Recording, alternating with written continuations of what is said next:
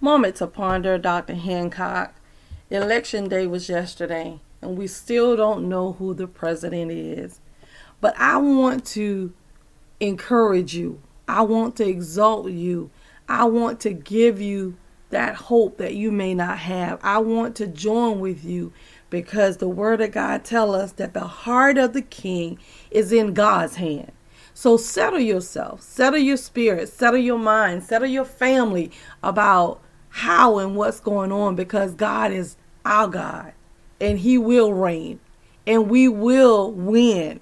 Just know that regardless of what's going on, nothing catches God by surprise. If this pandemic didn't catch God by surprise, whoever is going to be president will not catch God by surprise. The word of God tell us the Lord is on our side and we will not be afraid. So if you was afraid, stop it. Take courage in the Lord.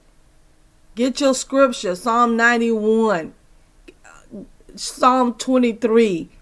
God has this under control.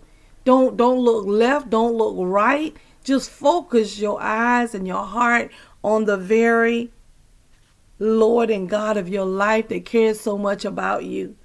There is no weapon formed against you will prosper. It will not. It might form, but it will not pre- prosper. So just know, take courage today. I know we don't know. We don't have to know. But the truth of the matter is, we already know who's in control. We already know who's going to win. We already know that those that are in the army of the Lord, those that are under the uh, mighty hand of God, have won. Yes, we do have to live in this world. I get it. But again, we have legions of angels that are assigned to us that will guard us, that will protect us because we are the king kids. Don't be discouraged about what's going on. Just take heart, take courage and take heart and take armor in the Lord.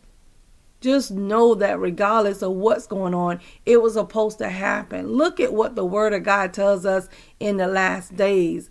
We should not be surprised about the things that are going on about the election or anything else because, again, we are just as Israel as a people and we have left and turned our backs on God. So now, when the people of Israel trusted God and when they worshiped God and when they followed God, when the enemy pursued them, the enemy did not win. But when they did not and they turned their back on God, understand that as representative of Israel and how America have turned our backs on God, we have changed. We have lost the love for our first love, which is our Father. Just understand that nothing is catching God by surprise. And all we have to do as saints, if we would just seek his face.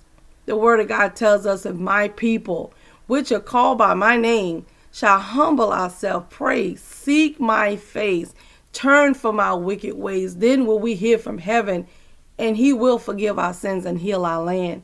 See, so many times in our private closet, we're thinking, or our privateness, we're thinking that God don't know.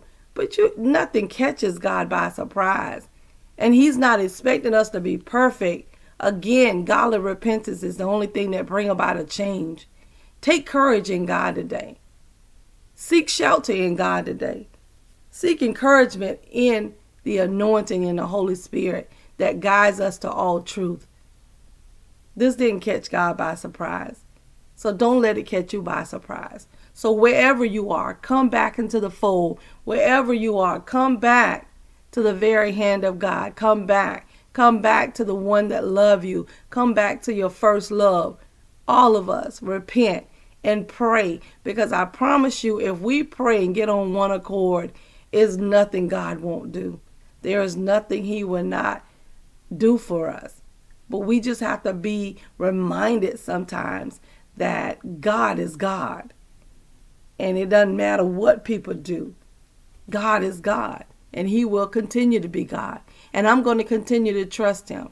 I'm not looking outwardly, I'm looking inwardly because I know he resides on the inside. And this is the confidence that we have in him that when we ask anything according to his will, he hears us. And if we know that He hears us, we know that our petitions are granted. Real talk. Be encouraged today.